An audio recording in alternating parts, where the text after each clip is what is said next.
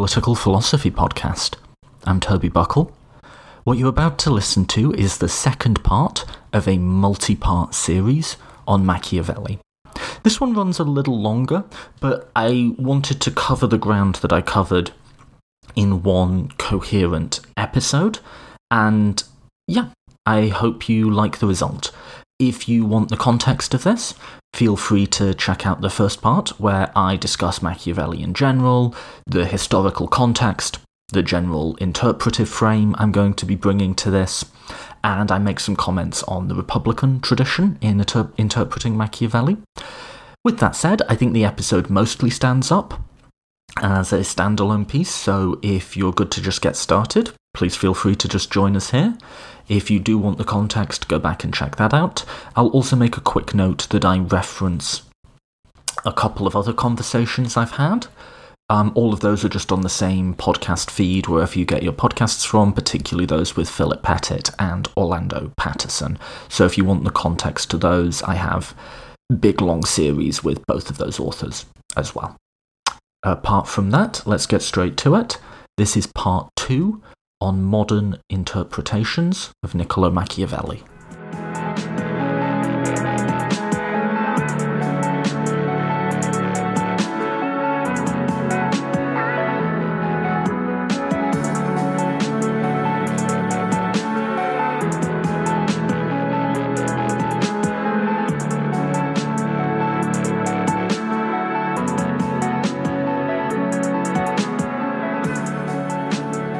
If we believe that being a free person is intrinsically bound up in the practice of democracy, then how should we feel about a democratic outcome that seems to threaten every other sort of freedom that we hold dear?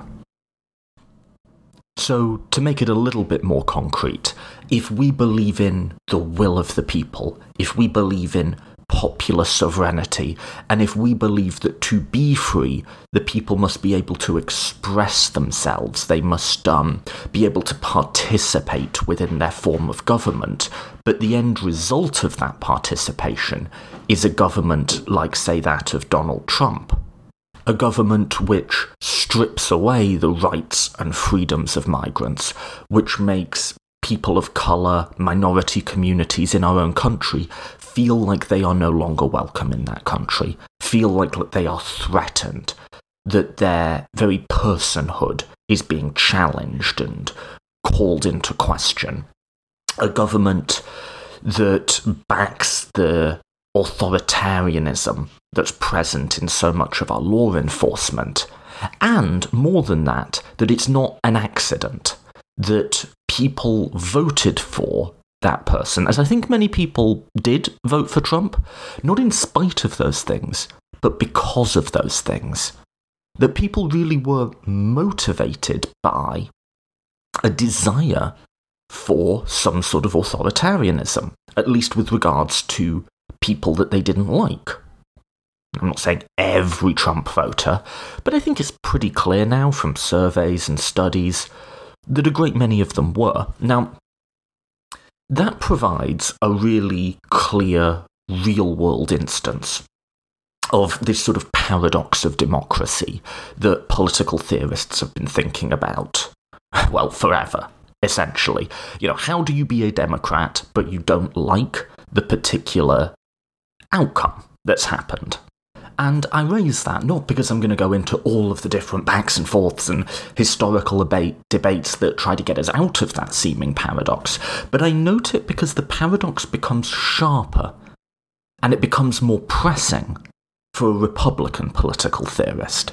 Republican, by the way, obviously not meaning the contemporary conservative political party in America, but this long tradition that we have in the history of political thought that has at its heart an idea of freedom and understands freedom not as non constraint, being left alone, which many libertarians and liberals understand freedom to mean, but as non domination, not having anyone over you, being able to have a say in any decision that might affect you. In other words, a vision of freedom that necessarily is tied up very, very closely with the practice of participatory democracy. And that question is a little sharper because if you regard the practice of participatory democracy as an intrinsic good, some of the ways that other ideological groupings or other systems of belief or political thought might try and get out of the democratic paradox aren't open to you anymore. So, libertarians, classical liberals, strong individualists, those sorts of people, they can get out of the democratic paradox comparatively easily. And this is something that many of them have argued from that freedom is being left alone. It is, to quote Herbert Spencer, being left secure in your person and your property. It's just a purely individualistic thing where if the government or the mob or the rabble or whoever else is letting you control your own property and not interfering with you in any other way, then you're free. So, democracy, to that account, is simply overall the best way of achieving that sort of freedom.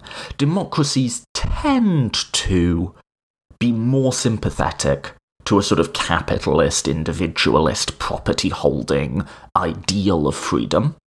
And if sometimes democracies throw up a result that you don't like, well, that's just the process going wrong. And the way libertarians often solve that is saying, well, there should be constitutional constraints or rights or whatever that limit the scope of government. So government just isn't allowed to do those things, and you can only vote for governments that essentially will choose within those side constraints. So the libertarian or the individualist or the classical liberal they have an answer to that. Now, that's something that many people find unsatisfying because it's like, well, what if we don't like this individualist capitalist thing? Can we not vote to change it? And the libertarian there can waffle, or they can just bite the bullet and say, no, you can't vote to change it. This is my rights. And Robert Nozick, the sort of arch philosopher libertarian, says this. He says, you know, if a democracy is voting away my property rights, that's just me being a slave with thousands of masters or millions of masters, as opposed to one master. Democracy can't override this. Now, I don't like that position, but yeah, it's at least a coherent position. What about a progressive liberal, someone who has a more expansive notion of what the state can do, but nonetheless has a sort of John Stuart Mill individualist conception of freedom. Well, again, they tend to solve that problem by relegating democracy not at the absolute centre of the ideology, but just adjacent to it. It's a very valuable thing. It's intrinsically valuable in some senses because it educates and develops people. But it's not the only thing of value. And indeed, its main value is there to support the central concepts of individuality, progress, and development. And indeed, liberals of that persuasion have always had a somewhat uneasy relationship with democracy. So Mill comes to mind here, as well as someone like Tocqueville in the United States, where they were for expanding the franchise to bring more middle and working class voters into the political system, but they were also for setting quite clear limits on what the political system could do. Those limits were more expansive than just your person and your property. It was something like the public private divide. So the classic is Mills.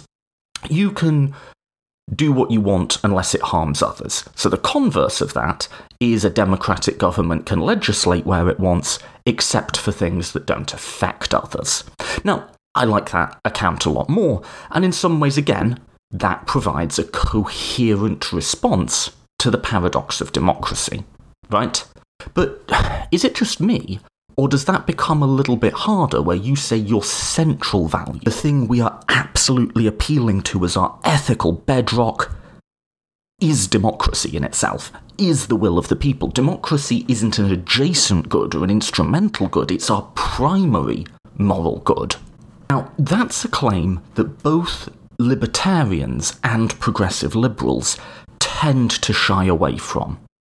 It's also something that um, conservatives tend to shy away from, fascists tend to shy away from. There's some forms of radical socialism that can embrace it, but then they, like this sort of Republican tradition, open themselves up to what about Donald Trump, right?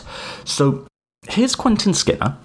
This is a lecture he did, a public lecture called The Liberty of Republics. It's on YouTube if you want to watch the whole thing. And he's talking about the role of liberty within the Republican tradition. Now, um, in order to see where, you, where republicanism fits I, I, think you have to recognize one crucial feature about the Republican tradition um, generally, which is that this is a tradition which thinks that the most important value in our common life is freedom. Now, that needn't be the case. The contemporary uh, liberal presupposition is that the most important value is justice, whereas, of course, for the uh, Republican, there would have to be a Republican ideal of justice um, utilitarians would tell you that the most important value is the common good. Various Marxist strands of thought would tell you that the fundamental ideal is enabling people to follow real interests. The Republican is the person who says that the fundamental value is, Ulrich already said it, is freedom. And what it is to be able to live freely in a civil association. So the fundamental value is freedom, and what you have to understand to understand republicanism is its view of freedom. So there's a bit of Skinner, and I mean, as he makes abundantly clear, freedom is the value for republicanism, and this gets it into an even deeper bind with this, because not only is freedom intrinsically valuable, but it really is the only thing that's intrinsically valuable. So, Philip Pettit has a book, which I recommend you read, by the way, um, called Just Freedom A Moral Com- Compass for a Complex World.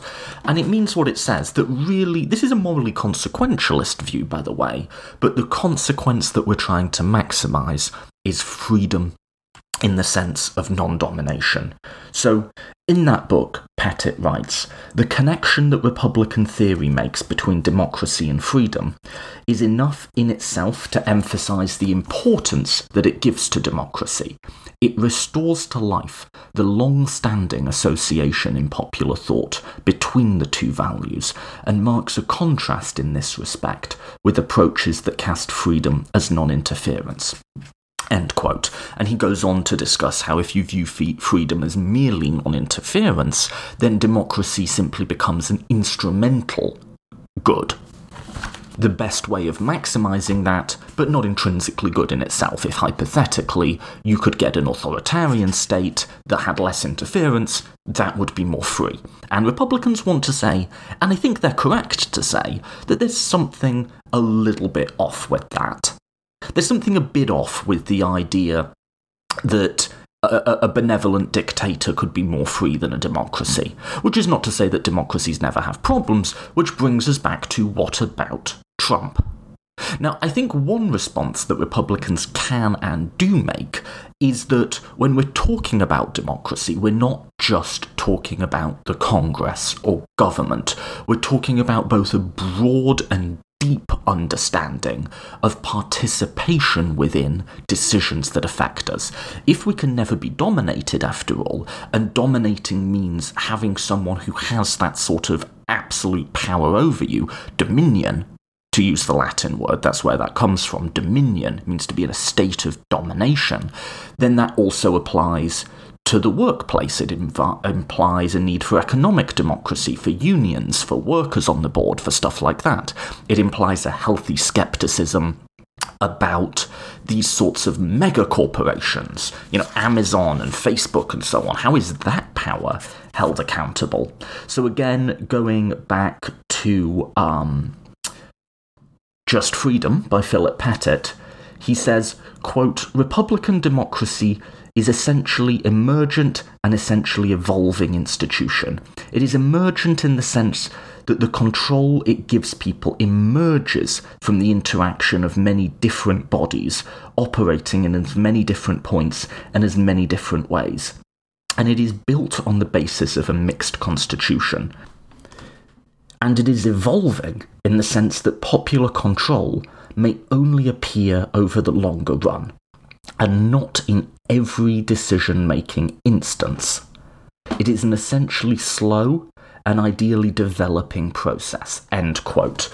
So there you have, I think, a coherent view, which is the will of the people, as it were, is something that emerges over time.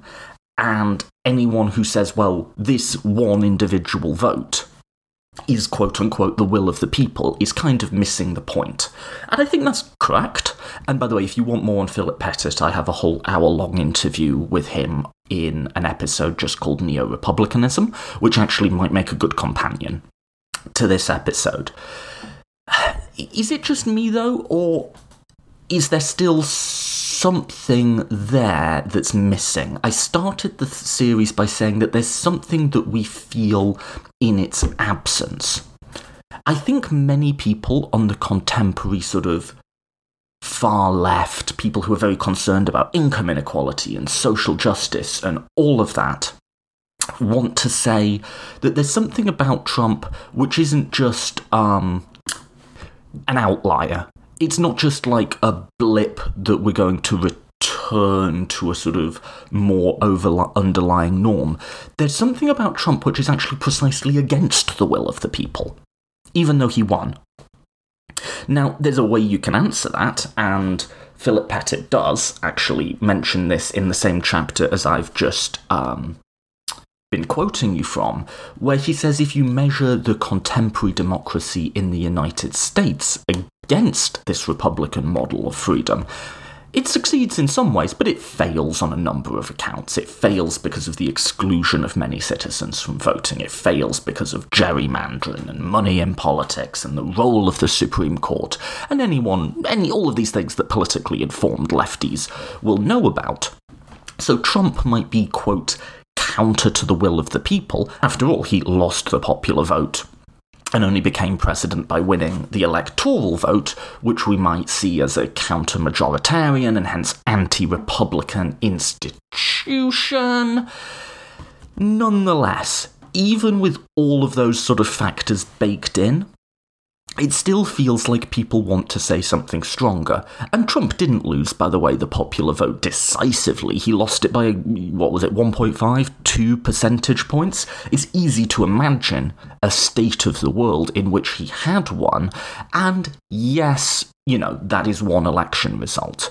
One election result doesn't reveal to you an underlying norm of like what is in the good of the people. It's a long run aggregate. Also, the election results that we have are given to us under non ideal circumstances, but still, am I alone in feeling that we want to believe in democracy? We want to believe in the will of the people. And certainly, those of us who believe in social justice as well as economic justice are about a sort of inclusive expression, a communal expression of what is good. We're not we're not uniformly imposing it. I am not as like a white man, and I know people are going to say you're identity politicking and whatever. Hold hold fire for a minute, okay? Just hear me out. Um, I'm not necessarily best placed to say what sorts of social relations, say, you know, a black trans woman, is absolutely in her best interest. That's for them to put forward and really articulate. It, it, doesn't mean I have to agree with them on everything. If they say the earth is flat, I'm allowed to voice skepticism. But actually, in general, in terms of the sort of social respect and dignity that many excluding excluded groups are asking for, it might be my place to listen first. And so, in which case, we do want to hold on to this idea that there is a will of the people, there is a collective expression of the common good, and Trump isn't like just a blip on the way to that or a quirk of our electoral system. There's something about that election, and actually of many Republicans, it's not unique to Trump, that is explicitly counter to that. Am I alone in having that impulse there? That there's a contradiction at the heart of that that isn't neatly captured by libertarian or liberal theory, and that Republican theory gets closer in some ways, but it still leaves something to be to be desired. So, when we find ourselves at this pass, I think this is when we want to go to the history of political thought. We want to go to those documents which exist in the present and form a construction based on them that also exists in the present. Not to reconstruct following Dale Martin, we're never going to get back to the original Machiavelli, but to use the history of political thought as a way of broadening our imaginations and of giving structure and legitimacy to political thought in the present.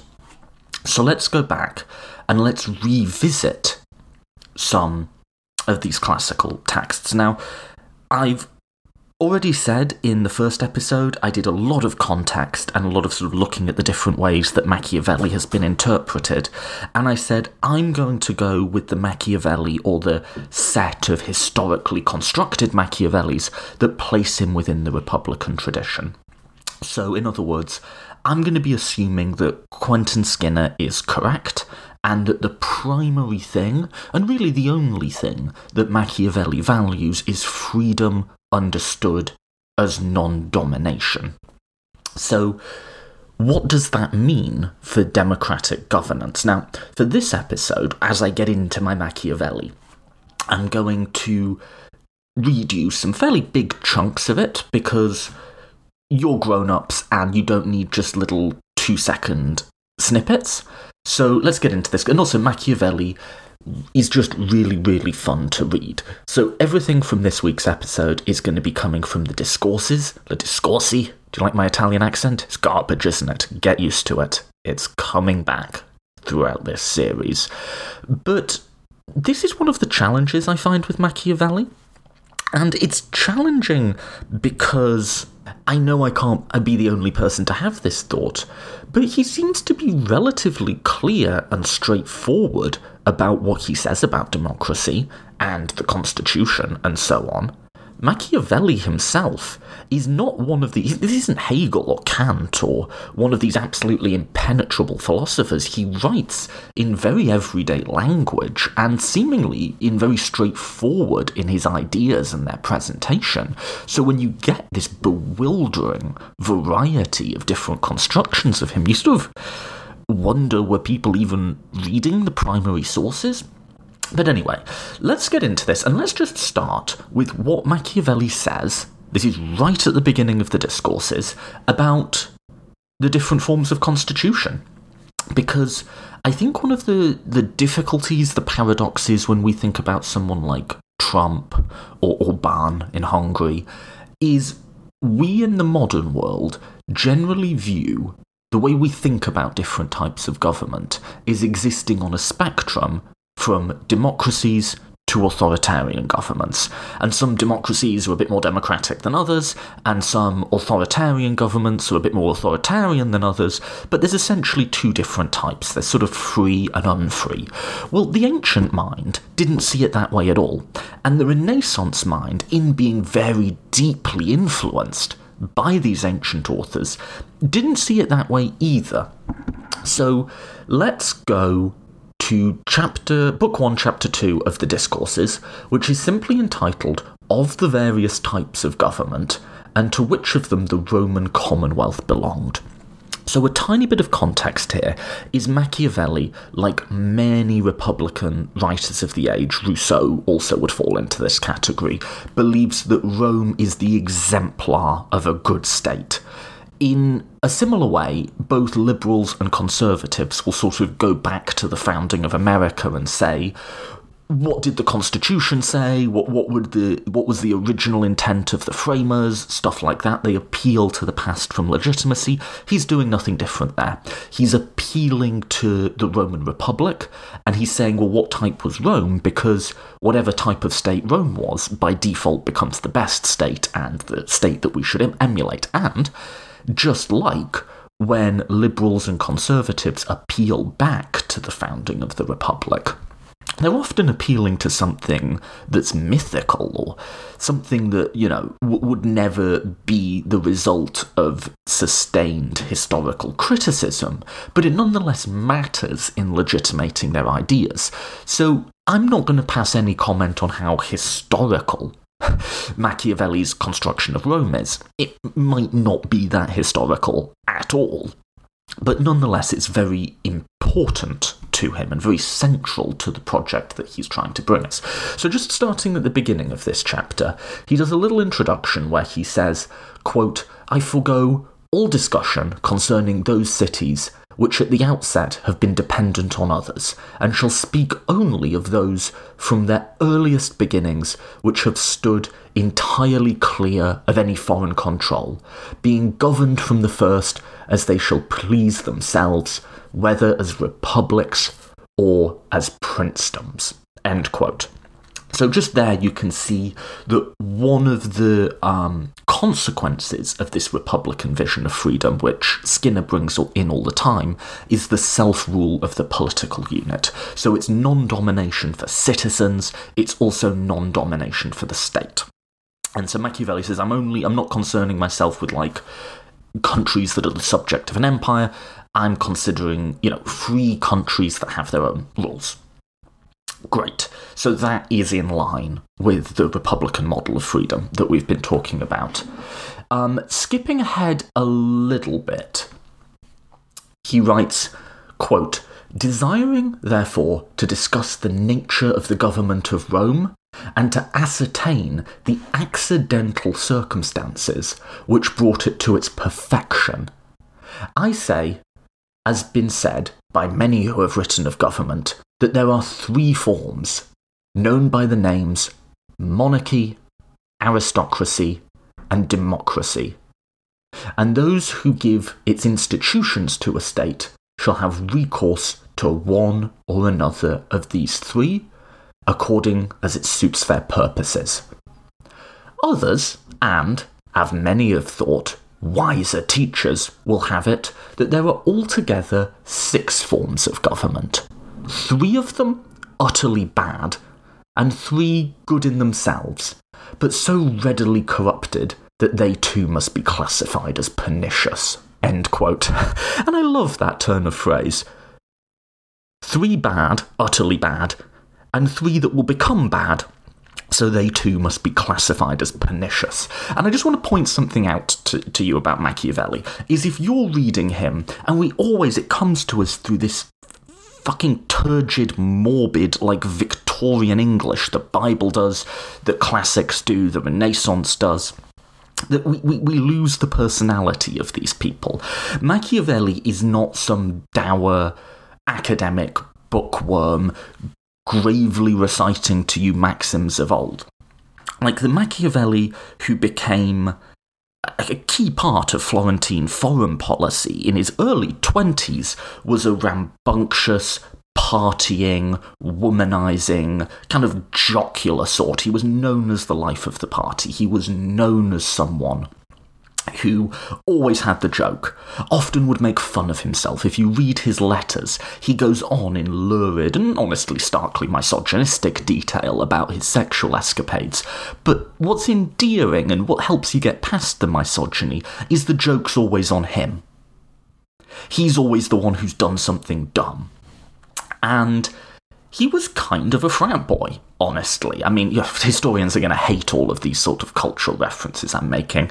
And then, after many decades of service, after he's seen a lot of things, things that were unpleasant and matured him, but in many ways, and this is where the Machiavellian Machiavelli isn't wholly wrong, when he saw these brutal things that Cesare Borgia did, there was part of him, I think, in my construction of Machiavelli that was also a little bit excited by them that also sort of got off on it all in a way. And that the heartbreak of his life wasn't some truly terrible political thing he witnessed, but that he was no longer able to be part of the political, that he was banished essentially from Florence when the Medici took over again, and he had to live out the rest of his days in exile, and he was always yearning to get back into it. So, if there is a side of Machiavelli that comes to us that sort of as a bitter old man, there still, I think, shines through his writings a sort of quirkiness and a novelty and a jocularness, a jocular sort of quality to him, that, that he wants to be funny and a little bit outre, a little bit shocking, and he throws in little quips to his writings all the time. We all know that sort of irreverent old man who says things to shock and get a rise and always has a little smirk on his face and wants to be clever and wants to be liked. And they can be very very charming. They can also sometimes say things that are quite shocking. And that's my read on machiavelli. And that's how you should be reading him when you read this as an original source not as some dour, you know, don't read it as the Victorian language that it often comes to you in presentation through. So, he said, well, some people say there's three forms of government monarchy, aristocracy, democracy. Other people, and he says, wiser teachers, wiser teachers, have thought that there's six. And for each of them that he's just mentioned, there's a good form and a bad form. So, monarchy's the good form, and because monarchy is implies a good, wise, just king, when the king isn't wise or just, that's a tyranny. Likewise, uh, aristocracy is the good form, and an oligarchy is the bad form. Democracy is the good far- form, and any guesses the converse of democracy? Anarchy.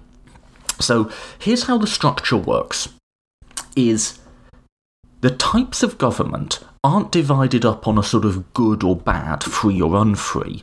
They're divided up by how much participation there is within power. So, when there's one person ruling, that's a monarchy when it's good and a tyranny when it's bad.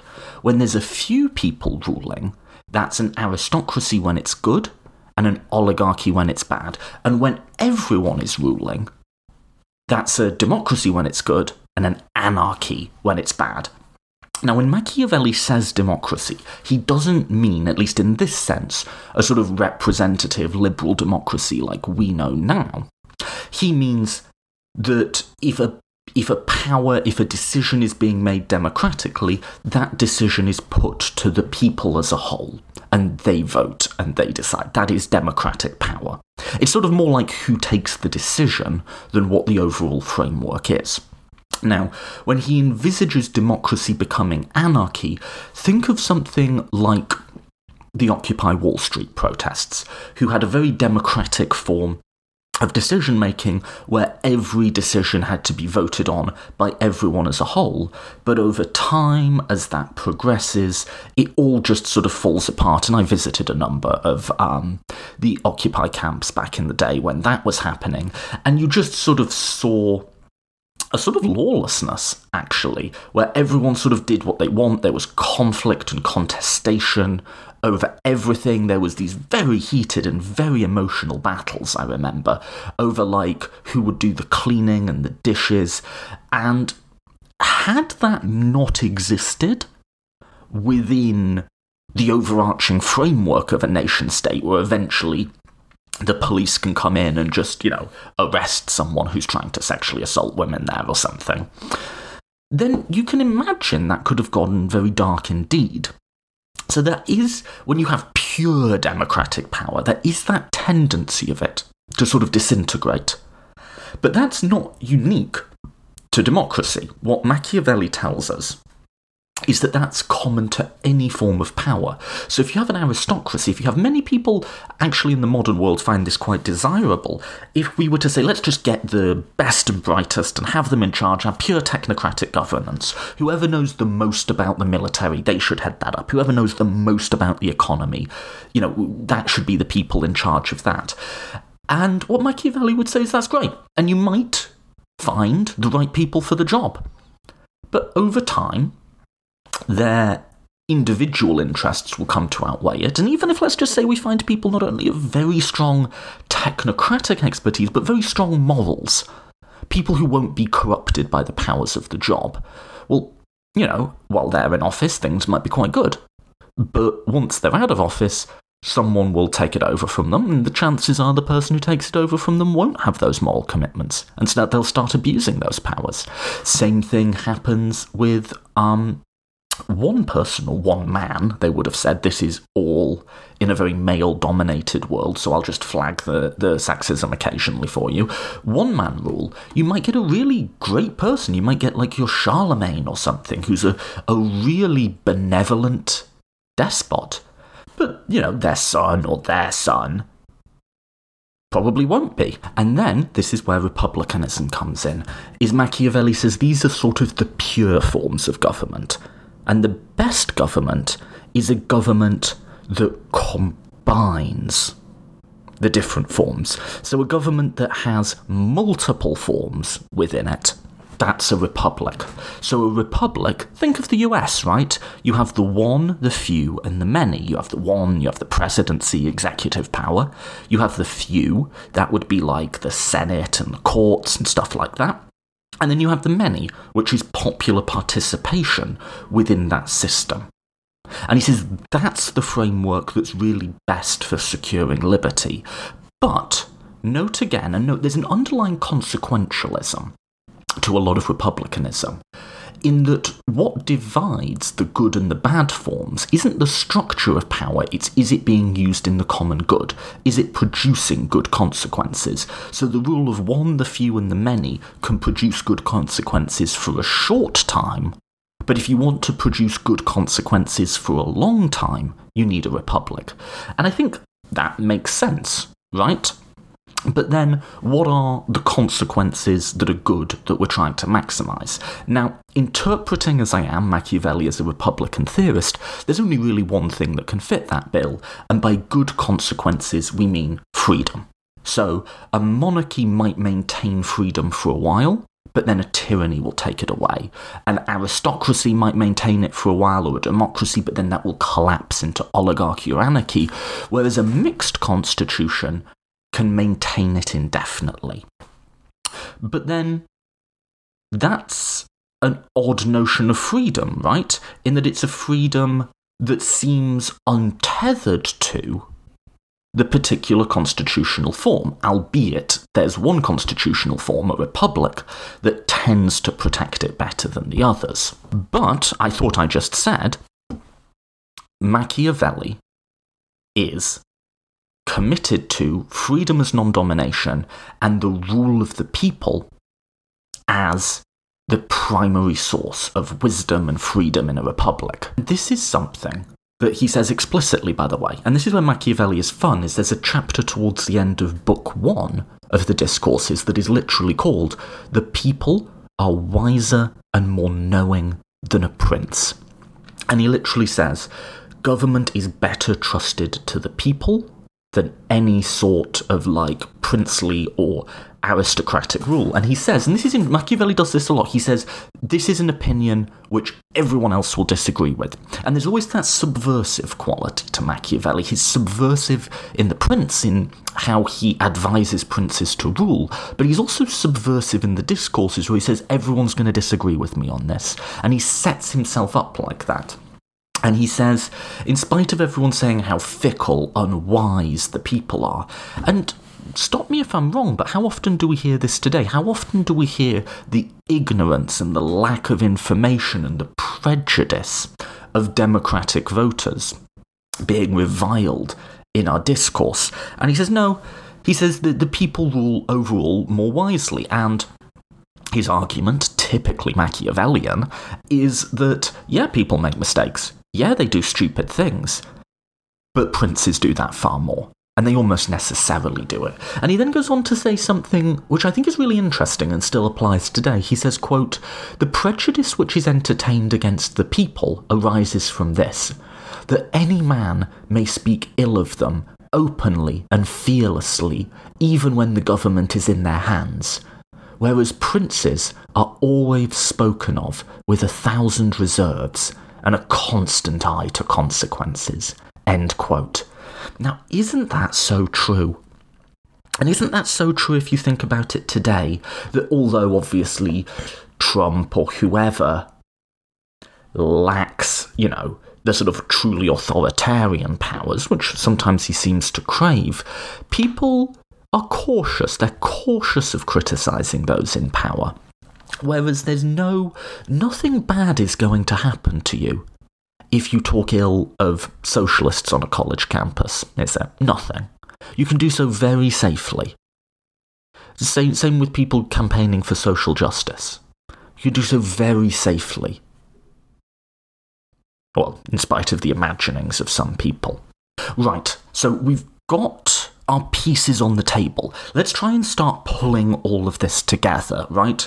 So, Machiavelli is a Republican theorist, meaning that his primary, his prior moral value, prior here meaning both before and above, is freedom.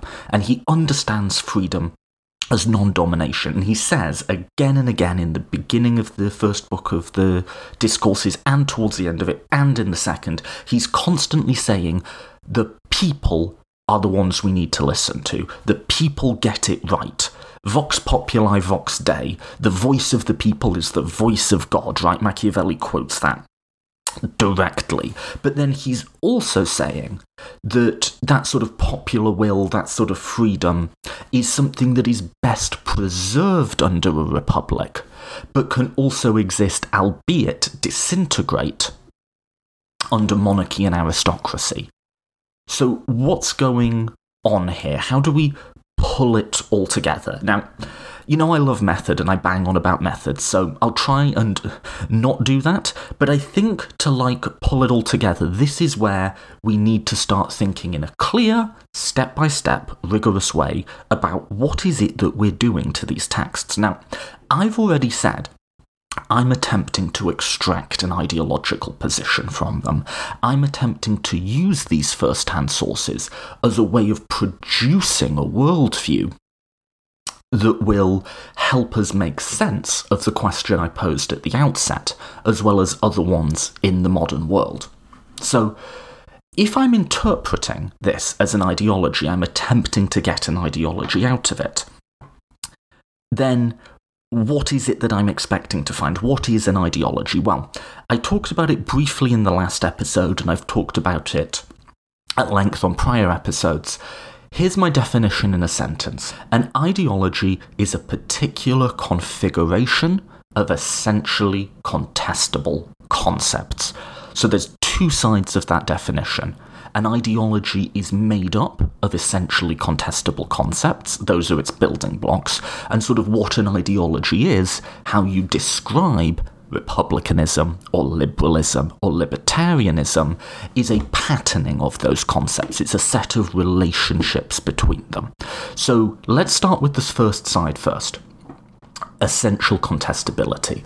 So again, I'm just following Michael Freeden on this. Essential contestability comes from a really famous paper by uh, called Essential Contestability. And Freeden modifies that in a few ways. So, without going through the full history, here are the features of an essentially contestable concept. So, concepts like freedom, justice, fairness, equality, are all essentially contestable concepts. So the first feature is that an essentially contestable concept is appraisive. It signifies some kind of valued or disvalued achievement. So we, you know, freedom is a valued achievement, fairness is a valued achievement. If, if we say that something is fair, we're accrediting an action with a positive appraisal. It can also be disvalued, so unfairness, and there can also be concepts that have a sort of moral ambiguity to them. So think of power or the political as essentially contestable concepts.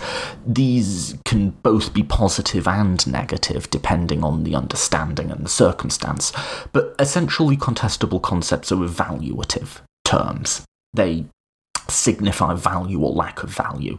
The second, and this is the real key, and I'm going to try and explain this in a way that's not like jargony and linguisticy, but the essentially contestable concepts are internally complex.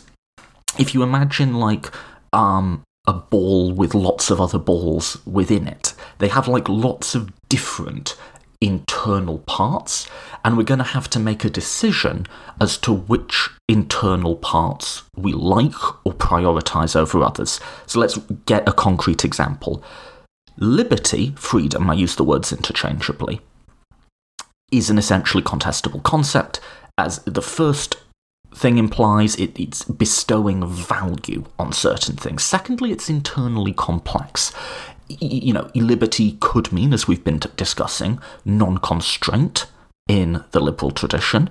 It could also mean non domination in the republican tradition. So there's lots of different ways you can go with it. And, and this is really key, those components themselves may be potentially indeterminate. So, in other words, what freedom means is at the first glance not immediately obvious. You're going to have to make a decision whether it's Stoic freedom, liberal freedom as non constraint, Republican freedom as non domination, some sort of collectivist, fascist freedom as blood and soil or something like. All of the. Obviously, we'll have preferences within that, but all of these are different possibilities. But then, just merely putting the.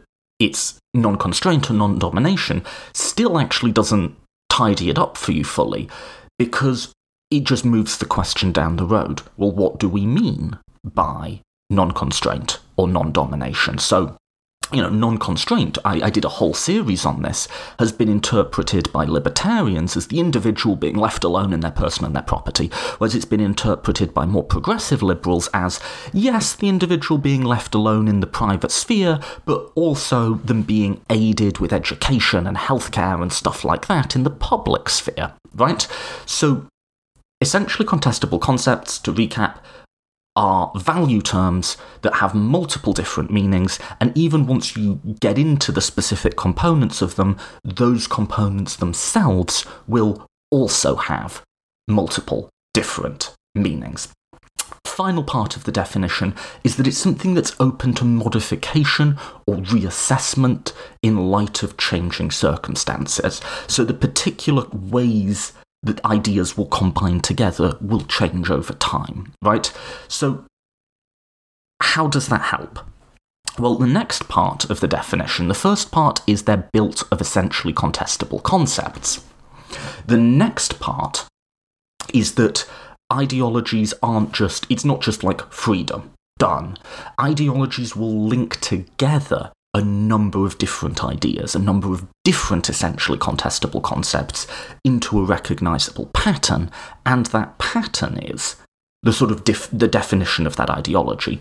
So liberalism links together a particular understanding of individuality, of freedom, of progress, of development of the social structure, and those things sort of define each other. Freedom is individual expression, constrained and nourished by society to develop and progress for the social good. And you can sort of define the other terms by reference to the other concepts. So that particular pattern of concepts helps deal with that property of essential contestability that each of these concepts have indeterminate components and those components themselves are indeterminate, that problem is sort of solved by ideologies in a way by putting a bunch of these concepts together. Now, the way in which ideologies, political, keyword is political ideologies, do that isn't random.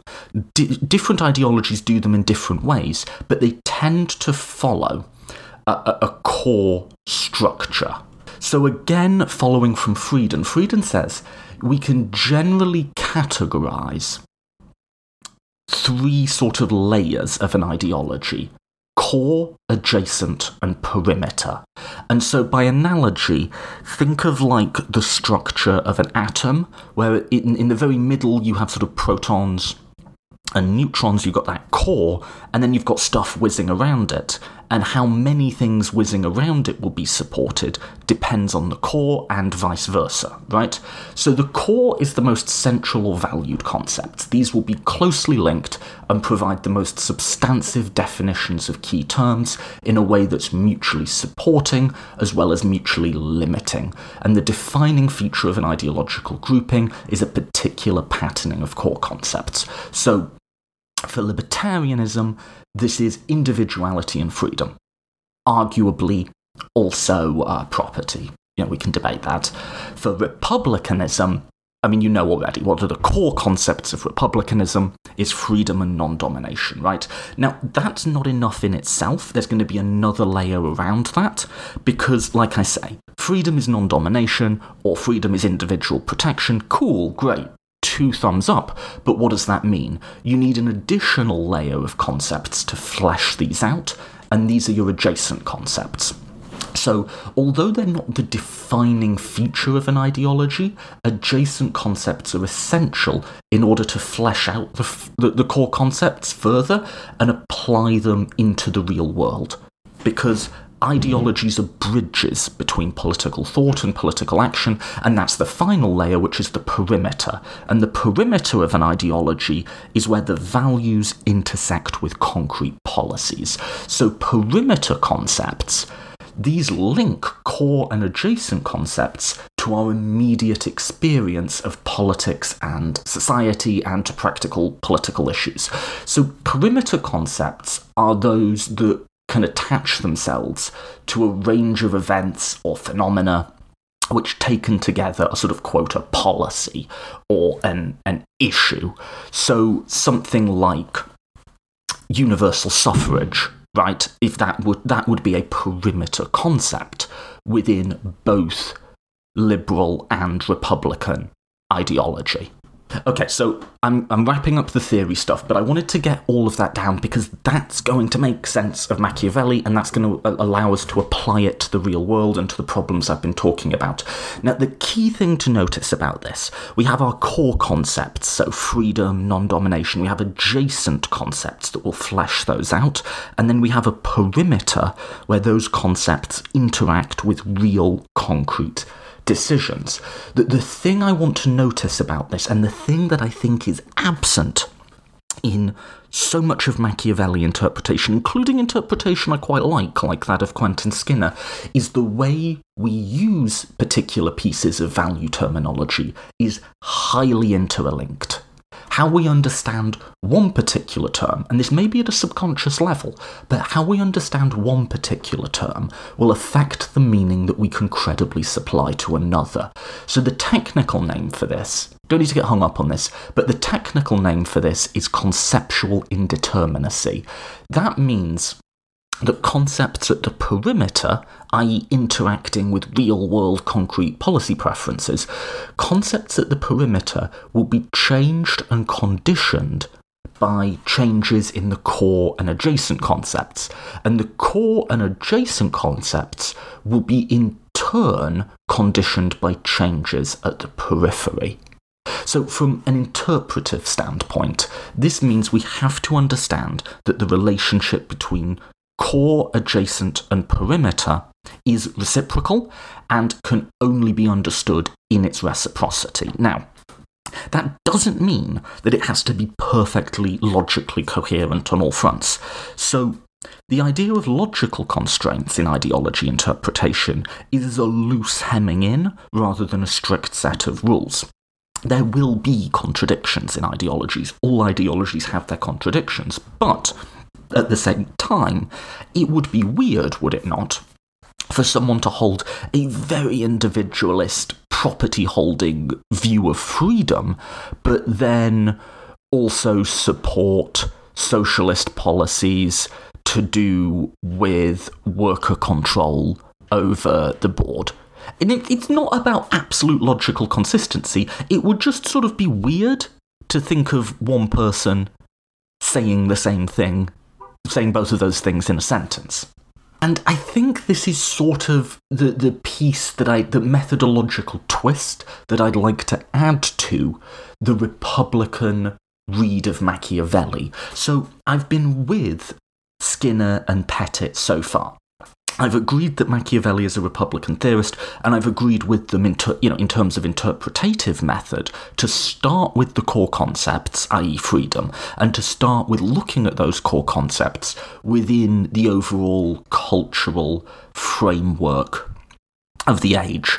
So I've gone with them in terms of their method in the first two steps. I now want to make a methodological tweak, which is to look at the reciprocal interaction of core concepts and po- uh, with adjacent concepts with policy preferences as a way of understanding what those core concepts really are and really mean. And that interpretive tweak is going to produce a different conception of liberty that, while Republican, is distinct from. It's a different member of the family. So this is something you don't get so much in Skinner. Um, he, he'll give a history of Machiavelli's life. Um, he'll talk about his career in the Florentine Republic and how that might have affected his work. So, for instance, he argues, and I think this is plausible. I mean, I don't know, but I think this is plausible. The the opening structure of the Prince is a reflection of his relationship with the Medici. That's just in his book Machiavelli. I think that's probably plausible. But what he tends not to do is to look at the treatment of perimeter concepts in Machiavelli's work itself. Skinner brings to these texts an interpretive paradigm which is a set of core and adjacent concepts. So, concretely, um, he's concerned with the Republican core concepts of freedom and non domination, and a range of closely connected adjacent concepts like individual self rule, a participatory political arena, national self determination, and the autarky of the political unit. What he usually does not do is ask what set of perimeter concepts these would imply, nor does he really get into too much what set of perimeter concepts or like concrete preferences they implied for the author. Now, I should say that Philip Pettit does do this. So, whereas Skinner tends to be more interested in just bringing us a set of core and adjacent concepts, Philip Pettit brings us a similar, though not identical, set of core and adjacent concepts, and also fully fleshes it out. So, again, in his book Just Freedom, which I've been reading a bit recently, it's divided into two parts the idea of freedom and the institutions of freedom. And he really fleshes out a set of um, perimeter concepts or you know policy preferences in the modern world that he believes is implied by that Republican vision. Now, that's not exactly what I'm talking about here.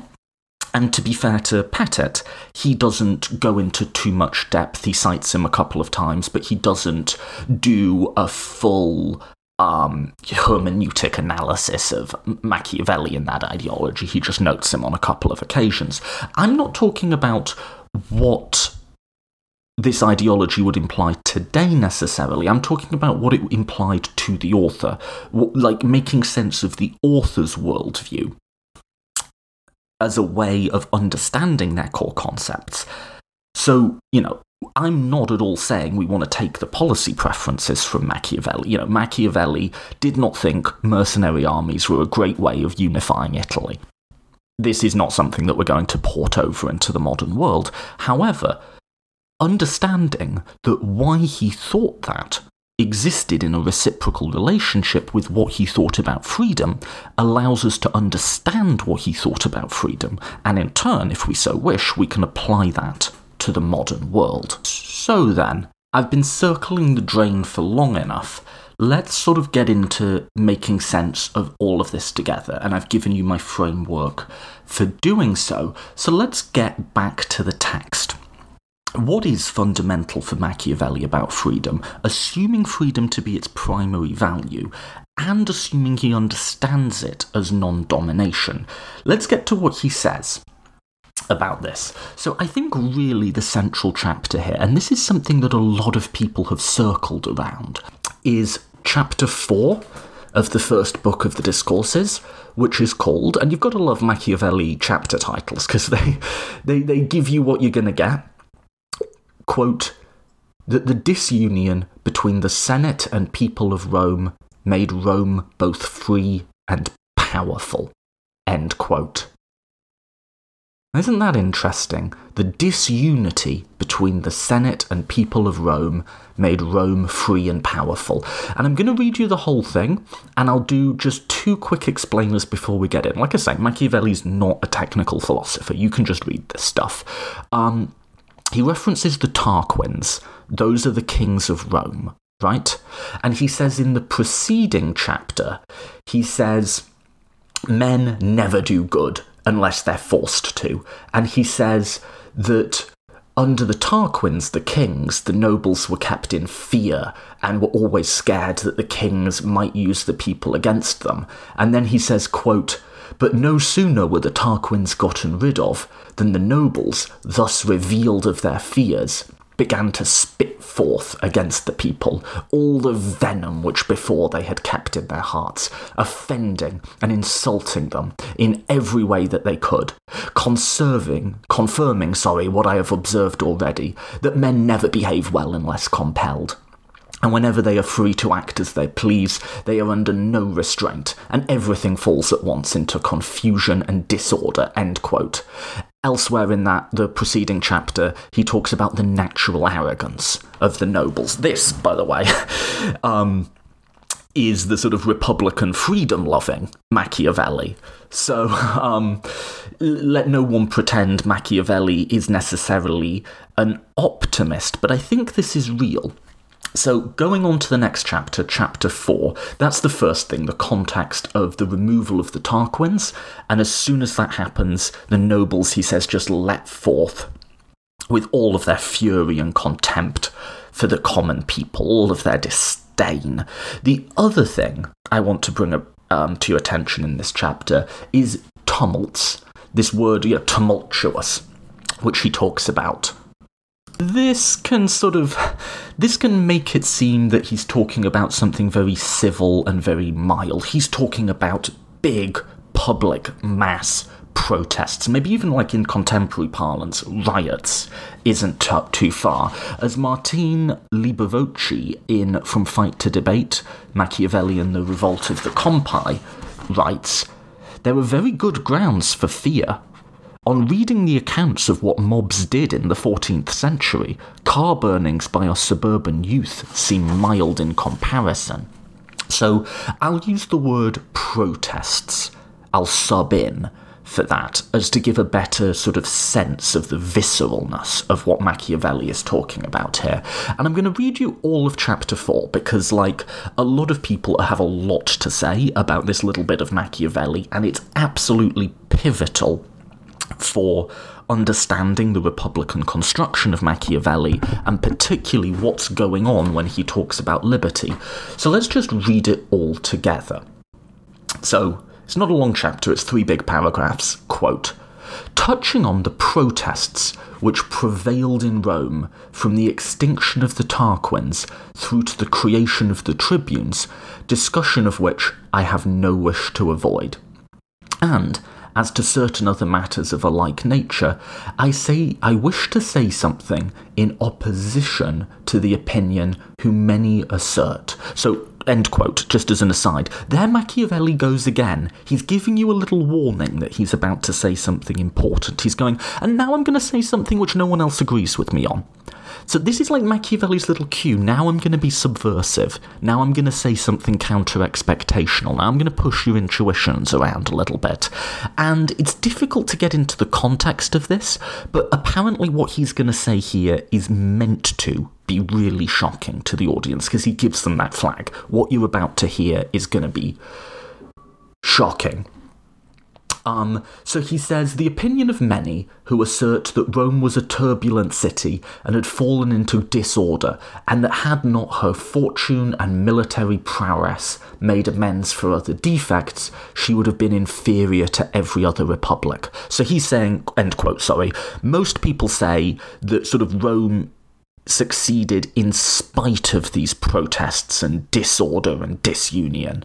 That's the common opinion right? And now he's saying, I'm, I'm, I'm going to tell you something different. So, quote, I cannot indeed deny that good fortune and the armies of Rome were the causes of her empire.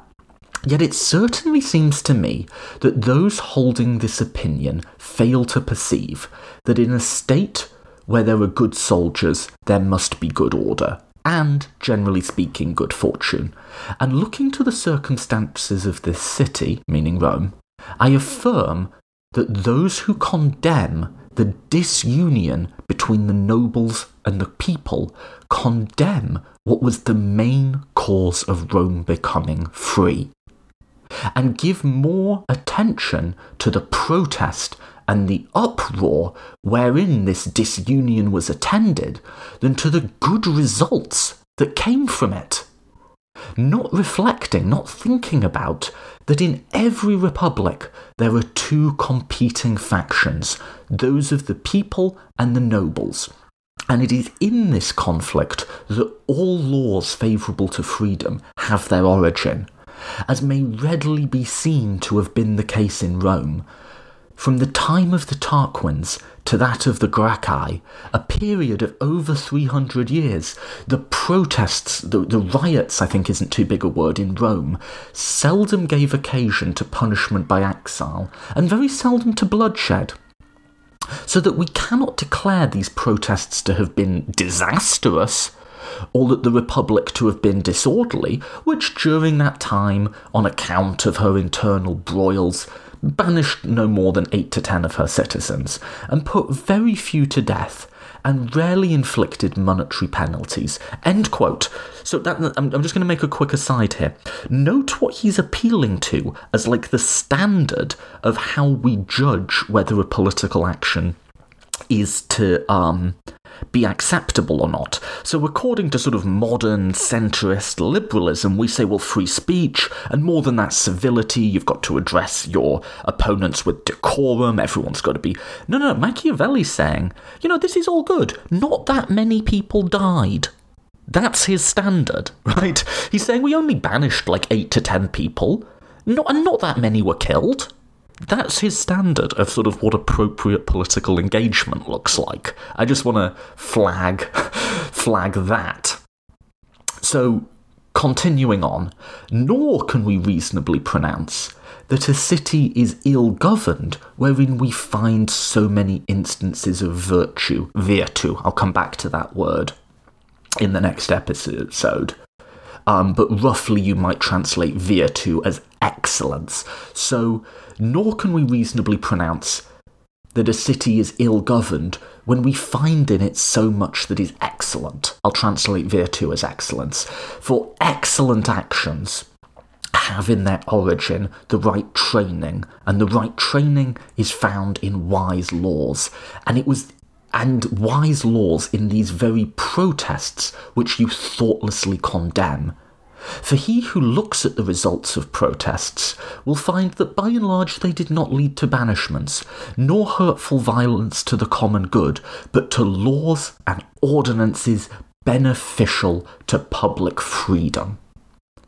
And should any object to the behaviour that the Romans was extravagant and outrageous, for we will see the assembled people to be heard shouting against the Senate, and the Senate against the people, and for the whole people to be seen rushing wildly through the streets, closing their shops, quitting the town. All of these things, which we will say terrify only those who read of them.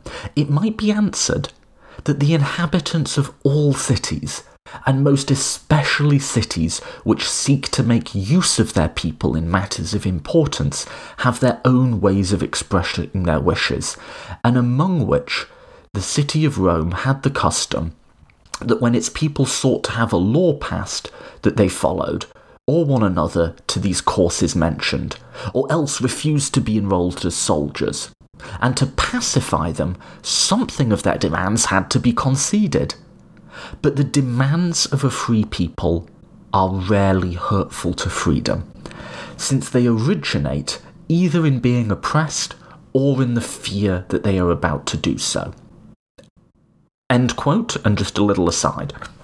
So he's saying, yes, you know, this might seem terrifying, the entire people rushing through the streets, armed, by the way, um, shouting out, crying, nothing to do with civility at all here. He says that might seem terrifying, but that is what is the source of laws which secure freedom, because the demands of a free people are never hurtful to freedom, since what causes this is the belief by the people that they are oppressed or the fear that they're about to do so.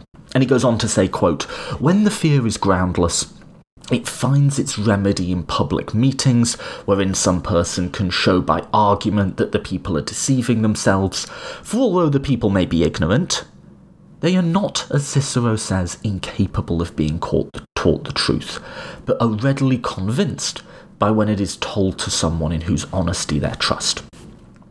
And he concludes we should therefore be careful how we censure the government of Rome and should reflect that all of the great results affected by that republic could not have come about without good cause, and if popular protest led to the creation of the tribunes, then it merits praise since these magistrates not only gave due influence to the popular voice in government, but also acted as guardians of Roman freedom, as will be shown in the following chapter. End quote. And the following chapter is he says, whether freedom is safer in the hands of the people or the nobles. And he says it's safer in the hands of the people. Okay, so that was a big chunk of primary text, and I gave you my own interjections to try and get through it. But let's recap. So he says, This is going to be really shocking to you. You are going to be shocked. So this is what Machiavelli does to sort of just flag to his reader. Okay, key passage coming up. And he says, Big, messy, noisy protests are a good thing because they reflect the desire of the people not to be oppressed and they can get that instantiated into law. And this is quite shocking, right? It might be shocking today. Let me try and translate this into modern parlance. In modern parlance, I might say something like this Many have condemned so much of what's happened in American history. We look back and we see the civil rights movement as succeeding through restrained and moderate leaders, but condemn the rioting and the burning of cities by African Americans. Those who condemn that, I think, do so naively, for they are not taking into account the exact things which made the American Republic both free and powerful. People riot, people protest when they feel like they're being oppressed and they feel like they're being powerless. And this is the only mechanism which they have to give vent to that desire not to be oppressed, not to be dominated, not to be humiliated. And were the results really that bad? Cars were burnt, houses were burnt, but not that many people were killed. And while that's tragic, we have to look at the good results that that brought forth, that civil discourse and peaceful protest would probably not have been enough and that through the burning of cities that happened when Martin Luther King was assassinated, the prevailing power structures were forced, not through the kindness of their own hearts, but forced to take into account some of these concerns, were forced to admit, in some limited and still imperfect ways, black Americans into their power structures, into their businesses. And whereby so doing, America became much more free, and much more stable, and much more powerful. End quote. So I can just hear historians screaming. But that's sort of, I think, the thrust of what Machiavelli's saying is he says, if you look at the burning of cities in American history, and you say, oh, well, America sort of succeeded in spite of this. No, America succeeded because of it. These are the actions which made America free and powerful because those were the cause of the greater freedom. I want to add to our Republican core of freedom and non domination. I want to add two concepts that are going to be very closely adjacent and um, don't this is gonna what's gonna give me my recognizably distinct Republican variant, and that's the many and the few. So in talking about Roman history, he talks about the people and the nobles. Which is definitely a part of Roman history. Um, and, and you find it in modern thought, but what I want to be clear is this is pre Marxist, pre sort of modern economics. We're not merely talking about access to wealth, although we are talking about that. And this read of that there is always disunion between the many and the few, the nobles and the people, is is something that we can find an intellectual history for. While what I've just read you is very distinctively Machiavelli, he's getting it from somewhere. So this does come from Livy, which is one of his main sources, but the big Roman author that you want to talk about here is Sallust who has again this sort of like pro class conflict. So, a lot of the perimeter practices that Machiavelli advocates are linked to this adjacent concept of the upper class as necessarily dominating, greedy, arrogant, and malicious. And um, you can see that in some, not all certainly, but some Roman authors. So this is um, from um, Sallust, he says of the upper classes, What hope have you of mutual confidence or harmony? They wish to be lords and masters, you wish to be free. They desire to inflict injury, you to prevent it. End quote.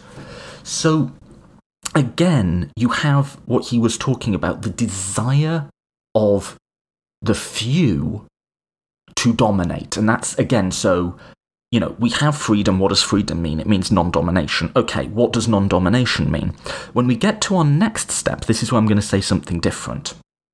Non domination is intrinsically linked to the power structure of a society, and those in power will not just wish to maintain that power, they will not just wish to rationally pursue their self interest. Those concepts weren't available to Machiavelli.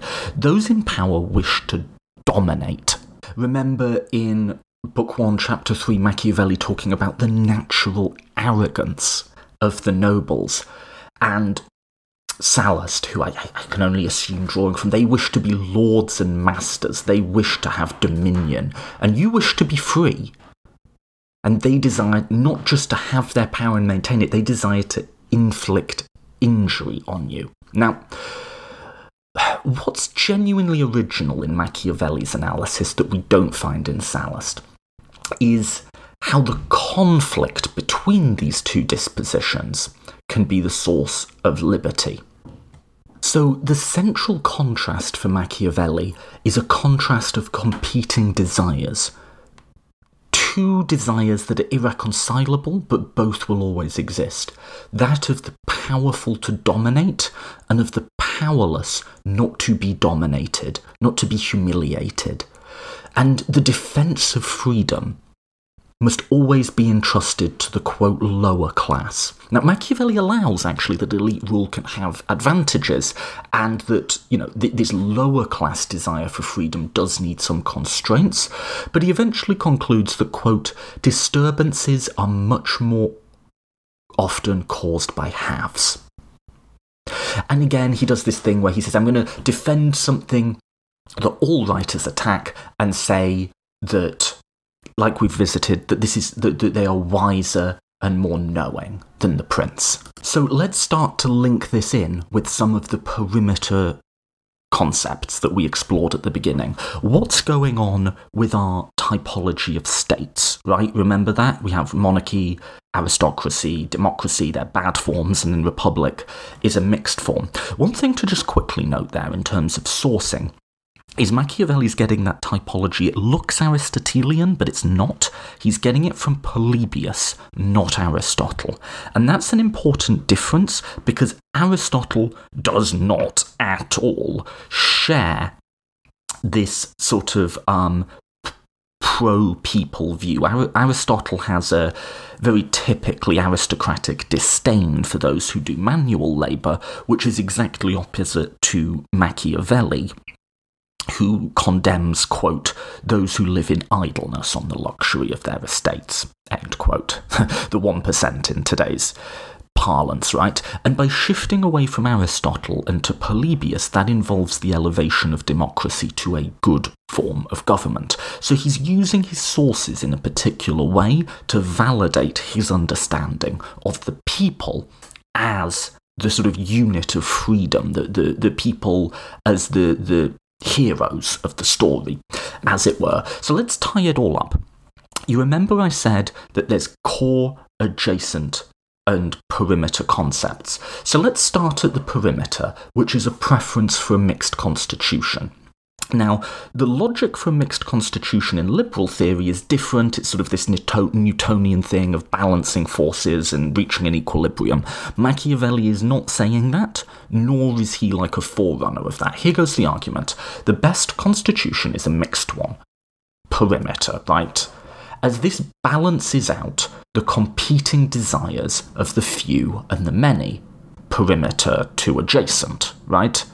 The desire of the few is to dominate, and the many is not to be dominated, adjacent to core. And to live in a state of non domination is to be free. Core concept, right? So now we've just traced a path from the perimeter to the core. And that's when you know you've sort of got an ideology figured, is you have your map, and when you draw a line through the map, you create an argument right? So let's draw the line the other way and see if that still makes sense as an argument. So let's start in the core and draw it outwards. So starting in the core, to be free, core concept, we must live in a state of non domination. That's our core, right? And so, to be free, we must live in a state in which the desire of the rich to dominate, core to adjacent, is constrained by a mixed constitution, perimeter. So drawing the arrow out the other way makes sense as well. So that's our map of our ideology. We have a core of freedom and non domination, fleshed out by adjacent concepts of yes, the autarky of the political unit, and yes, participatory um, framings, but the big core concepts, which I'm going to keep bringing it back to and inform our meaning of freedom, are the few and the many, the powerful and the powerless, and their desires to dominate and control and humiliated and humiliate and the desire not to be. So in considering this relationship, then, we get a different account of Republican liberty than that which we get in Skinner. So we can maintain this cent- central relationship of freedom of non domination, but it's got to be significantly revised. So Skinner considers non domination as self rule in relation to the individual and the state as a whole. But to this, I think we also need to add groups within the state. For a state to maintain freedom, it must preserve an internal dynamic which allows popular control over elites and for opposition between the two, constrained by rule of law.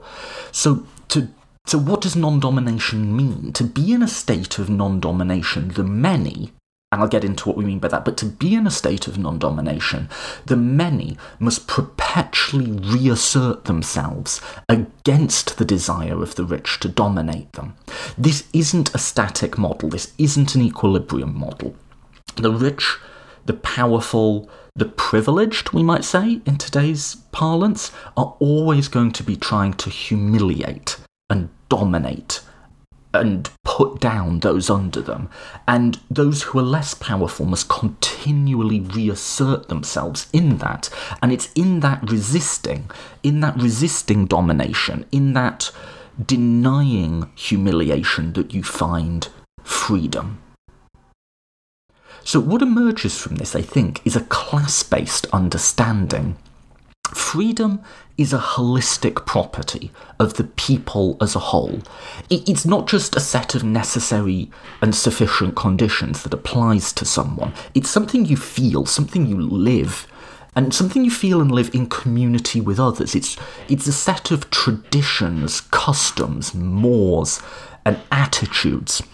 I'm thinking, I was at a funeral tragically recently of someone who had been a, a, a, organizer for unions and all of the sort of socialists coming together and reaffirming a sense of identity with each other, a sense of almost family, of camaraderie, right? That that feeling of connectedness, connectedness in asserting that we will not be dominated by employers who want to have us on employee at will contracts, who want to micromanage us, who want to tell us, who want to enforce a sort of private tyranny, a collective camaraderie in denying that. That is freedom to Machiavelli, I think. So, Republican forms, constitutional forms, are the best way of maintaining that liberty, but they don't themselves constitute it. So here's what I'm arguing for in this episode.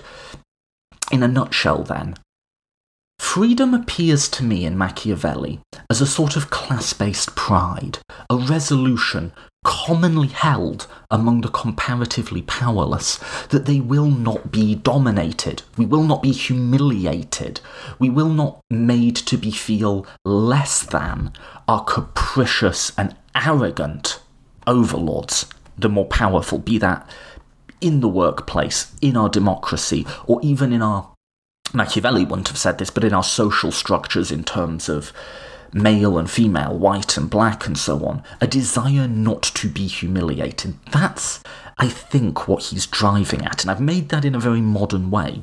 But that, I think, is Machiavellian liberty, and I'm going to call that resistance freedom, because it's freedom found in the collective resistance to domination, which will always be there. So, going back to Machiavelli quickly, this this understanding of freedom allows us to make sense of a number of passages which seemingly contradict um, the sort of more traditional Skinner Republican model.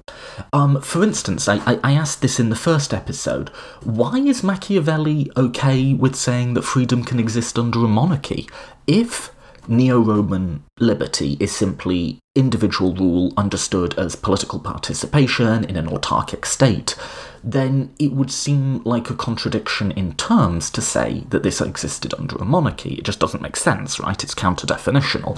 However, if you take the conception of liberty which I'm interpreting Machiavelli as having, this could plausibly exist under a monarchy. If, for instance, as he claims the early kings of Rome were, probably counter historically. The monarch was committed to protecting the people from the aristocrats. Remember, Book 1, Chapter 3 encouraged them to develop civic pride, to take part in the maintenance of the state, including the military, and considered demands from them fairly. They would, in a sense, be free. Now, according to a sort of neo Republican Skinnerite conception of freedom, the people would not be free as they'd be dependent on the will of the king. But Machiavelli himself doesn't seem to follow that line of logic. They're free, they're just at greater risk of losing that freedom. And again, you can argue is Machiavelli being fully consistent here? Maybe not, but it's broadly emotionally consistent. What follows? What follows when you have that collective solidarity with others, that camaraderie, to use a modern socialist term, that meaning you find with others in saying, we will not bow down to you. We're not, we're not living on our knees. Thank you. That statement, that collective statement of resistance, if that's what we mean by freedom, then what follows from that, right? Well, this is what's fun about ideological analysis is once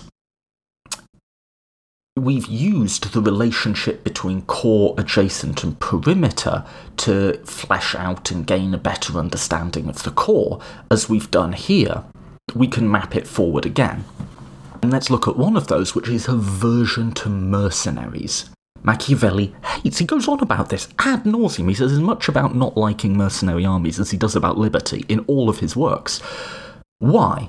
Well, because Machiavelli's primary commitment is to freedom in the sense that I've attributed to him. He therefore wants to have reasons to integrate the people into the power structures of the time, both political and military. So, in order to safeguard their freedom, the people should have access to government, they should be able to vote and put their own people in, but they should also constitute the apparatus of violent force. So that's why he's against mercenaries. Mercenaries are a means by which oligarchic regimes can maintain power without the support of their people.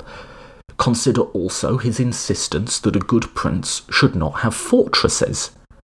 This makes more sense now, doesn't it? Fortresses we think of as a tool for invasion. However, in the feudal age, fortresses are just as often a tool of local lords to dominate and control the local population. Finally, and I flagged this in my first episode, consider Machiavelli's arguments against having a military that's reliant on cavalry. What does that have to do with anything? These make very little sense, by the way, in military terms. But this gives us it, right? The upkeep of war horses is expensive and only available to the very rich. Societies with a cavalry based military tend to be, or tend to become, feudally based. And that feudally based social structure, a hierarchy of clientels, that is inimical to freedom as Machiavelli conceived it and to the politics that would secure its maintenance. So let's map this onto the modern world then. Skinner's attempting to tell the story of liberty before liberalism, which I think is a really admirable venture and a valuable thing to do. I'm doing something a little different here, and I want to tell the story of class conflict before Marxism. Now, and this is obviously an ideological project, so let's take what we've got from it, this, this idea of freedom, and start mapping it on to the modern world. So here's the first thing is the what we mean by people in this case is variable. It isn't located necessarily with a particular faction or a particular set of people, and it's not always the people as a whole.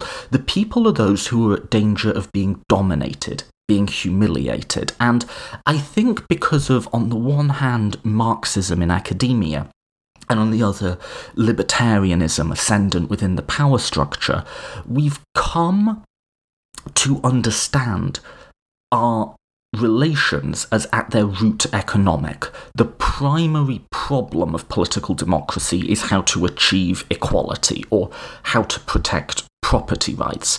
But as I noted in my libertarianism series, this actually does a really poor job of explaining the behaviour of elites a lot of the time, and Keynes said this actually. He said, Wealth is a means to an end. It's a means, firstly, to acquire goods and materials in life, but after a certain amount of time, it becomes a means to acquire honour and respect. And I think if you look at how wealth is used in the modern world, there's a deep layer of meaning around the rituals we have around money that are deeply related to honour, deeply related to the use of power, and also deeply related to the desire to dominate and to humiliate people. Think about just the, ver- the, the difference I'll, t- I'll take a very simple example. Think about just the difference in the look of someone's face, the, the body language they have, and the attention and the respect and the dignity they get, depending on whether they hand over at a bar a black Amex, one of those nice weighty ones, unlimited spending, buy a small country on it, or whether they hand over a scratched out Visa debit and wait anxiously to see if it will decline. And when it does decline, how does that feel? Has anyone else ever had that happen to them? It's a humiliating ritual, right? Whereas the ritual of just casually putting down that black Amex without even looking at the bill feels good, doesn't it? Everyone sort of looks at you like, ooh, that person. So, what does any of that matter, right? Well, it matters because I think there's an aspect to the use of wealth here that we're not really taking into account, and it maps to other things as well, which is that people, we, we look at the billionaires in our society, and you know, we're motivated by Bernie Sanders and Elizabeth Warren to say those billionaires should have less money and they should be using it on socially good causes. I agree they should, but it's not rational, right? Like, what's the difference between having 10 billion and 11? I don't really see that there is one. It's about status and it's about dominance. And when you consider how we treat people at the very ends, both ends of the income spectrum, we see that our validation of people as people is affected by this. So at the very bottom, when people have no money at all, when they're homeless, they simply cease to become people. We don't look them in the eye. We don't talk to them, we shy away from them, they're not allowed to come into the same buildings that we are. Like animals, it's disgusting. And then, so if very poor people are something less than human to us, very rich people are something a bit more. The, the deference that is demanded by them it's not just enough. We can't speak badly of them. Think about how offended, how sanctimonious our billionaires get at the slightest criticism. And then think again about all of the humiliations that we insist on putting on the poor. Think about stuff like let's drug test welfare recipients. Like, how much money could that even conceivably save? It's not a rational interest unless you get out of this individual maximizing thing and think the interest of the, the, the, powerful is always going to be to dominate and humiliate. And it's a humiliation ritual. Right? If you think about all of these rituals we have as the purpose is to humiliate, and I think that goes to an original definition of, of, of freedom and slavery, I'm taking this from Orlando Patterson, is people locate in slavery the converse of what they want to see in freedom. So libertarians make slavery about economic control. They make it about like if you're if someone's stealing from you, they're taking your labor, that's what makes you a slave, right? Which I think is a silly definition. Other people take other things. Um, and Republicans take domination, but think about what Patterson defines slavery as. He defines slavery as the violent personal domination over generally dishonoured and natally alienated people. So, at the heart of slavery is not economic exploitation, though it is often used for that. At the desire at the heart of it is what Patterson calls a parasitic relationship, wherein the slave master is a parasite, drawing the honour and human worth and dignity, taking that from the host and making it his own. And I think understanding the relationship of power as one that's parasitic makes sense of so much in our society that we don't talk about. Now, there's not real slavery anymore, but like I say, on the in, you know, on the income spectrum, we do have people who are a little bit less than human and people who are a little bit more. And the way they draw their honour and power and the way it is parasitic, right? If everyone had a Rolex and a beautiful tailored cut shirt and the black Amex, if everyone had that, we'd no longer sort of go, ooh, that person. We'd no, no longer look at them admiringly for it. It would just be regular. Their ability to have that honour and status is parasitic. It's drawing from others. And I think that applies to social justice causes as well.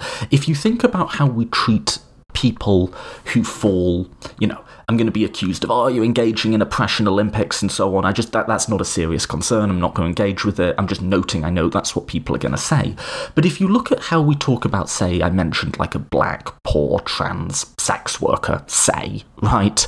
Um, it's completely or it was until very, very recently, that's just the butt of a joke, right? Oh, you know, I'm not politically correct. I don't care about my pronouns. All these people running around, college kids. Look at how they're talked about. Look at, like, go search for, like, the intellectual dark web or Ben Shapiro and look at the titles of the videos, right? Ben Shapiro dominates college student, humiliates, destroyed, destroyed in capital letters. Okay, come on, men who use the internet. Where have you heard these words before on the internet? What's at the heart of this? Is this about any sort of rational self interest? No. It's a parasitic approach to human worth. I am the. What are these fucking morons call themselves. Like, I'm the alpha, I'm the dominant one, and that dominance is proved by humiliating and degrading others. It's a parasitic relationship, right? And so I think that's that's what follows from this is we view people who gain honor and status through wealth, through whiteness and maleness, through social norms, as parasitic in a way. And freedom is found in the opposition to that, in us bridging together, creating solidarity. I'm not going to get into this episode here, like, uh, are we doing a primarily class based or social justice based model of striving for dignity and meaning? I think it's both, and I might try and sort that out on a later episode. But the people here are those who fear that, and fear correctly, that they will be dominated. Here, meaning humiliated, that their sense of status, their sense of self worth will be vampirically taken from them to build up the status and self worth in others. And if the, that is the people, freedom is the people having that collective sense of no. We are joined together when we are strong enough to say no. And if you ask, you know, is America free? Well, it's dubious, isn't it? And I think that answers the question I posed at the very beginning, right? Is are we free? You know, you could be reasonably middle class, but you know, you have to kowtow at work. You have to do exactly what you're told to maintain that, that middle class income. You know, you're not a straight white guy. So, like, you're always having to be careful with your identity. If you're black, you have to modulate your speech. You have to sort of talk white. Otherwise, people say you're intimidating, you're scary, you're meh. If you're, um, you know, gay or of a non conforming gender identity, say, then, you know, you, are you going to talk about your relationships or are going to be careful with that?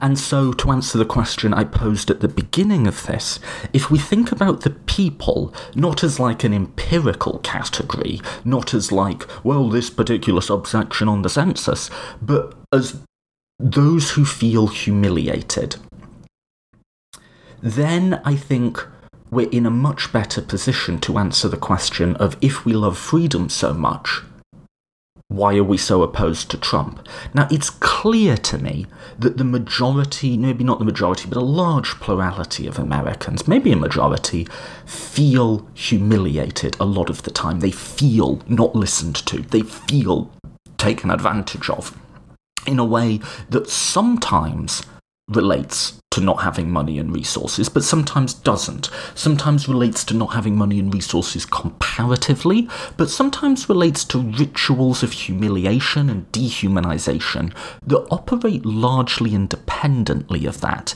And I think if you look at it that way, Trump's victory is a straightforward victory for the desire of the powerful to humiliate and to dominate. Now, sometimes that will be the victory of the comparatively powerful. So, for instance, much have been made that a narrow majority of white women voted for Trump, even though this is someone who, at his heart, is obviously a misogynist and obviously humiliating the women around him, be it walking into the changing rooms of um, underage um, contestants to one of his shows, be it bragging about sexually assaulting women, that they're aligning with a different part of their identity. Many of my black radical friends have said, and I think it's correct, that they chose their whiteness over their gender. Or maybe their economic situation over their gender. There's surely something to that. Which side are you on, right? Are you on the side of the few or the many? And the few in this case, because we've, in modern societies, do seem to have more vectors of domination humiliation we have more opportunities for people to side with that. And Trump does seem to crystallize a drift in the American right, which has been going on for some time now, to encourage a trollish side, a side which takes pleasure in the humiliation of others. And rather than that being a, a, a, side effect, a consequence, has become their central aim. I think many people voted for Trump precisely because they knew it would upset liberals. I mean, when you sign up to support the Daily Wire, which is Ben Shapiro's show, you get a mug which says liberal tears. The, the, the desire to humiliate isn't a bug, it's a feature. And in that sense, Trump's victory, as it was, you know, losing the popular vote and perhaps with interference and all of that, was a profound step back for freedom. And it was profoundly contra to the will of the people. The people, as I'm thinking about, as those who merely desire not to be humiliated. And what runs through Machiavelli's account of all of this is the asymmetry of those desires, the asymmetry of desiring to humiliate someone else, which I think again taking from Patterson, is correctly understood as a form of parasite, and the desire to simply be free of your parasites. That is freedom. So, if you've stuck with me thus far, what does all of that mean? How should that inform how those of us who are seeking freedom, how should we operate politically? What should we be calling for? What should we be seeking? Should we be participating within the political system or seeking to overthrow it? Should we be engaging within the rules of civil discourse or throwing milkshakes at politicians? Should we have a primarily class based approach which seeks to get Pennsylvania back into the Democratic column? Or should we be engaging with communities of colour and non traditional voters and trying to bring them into our coalition? That's the idea. That's the way of thinking about the world. But where does it get you? That and more in next week's episode.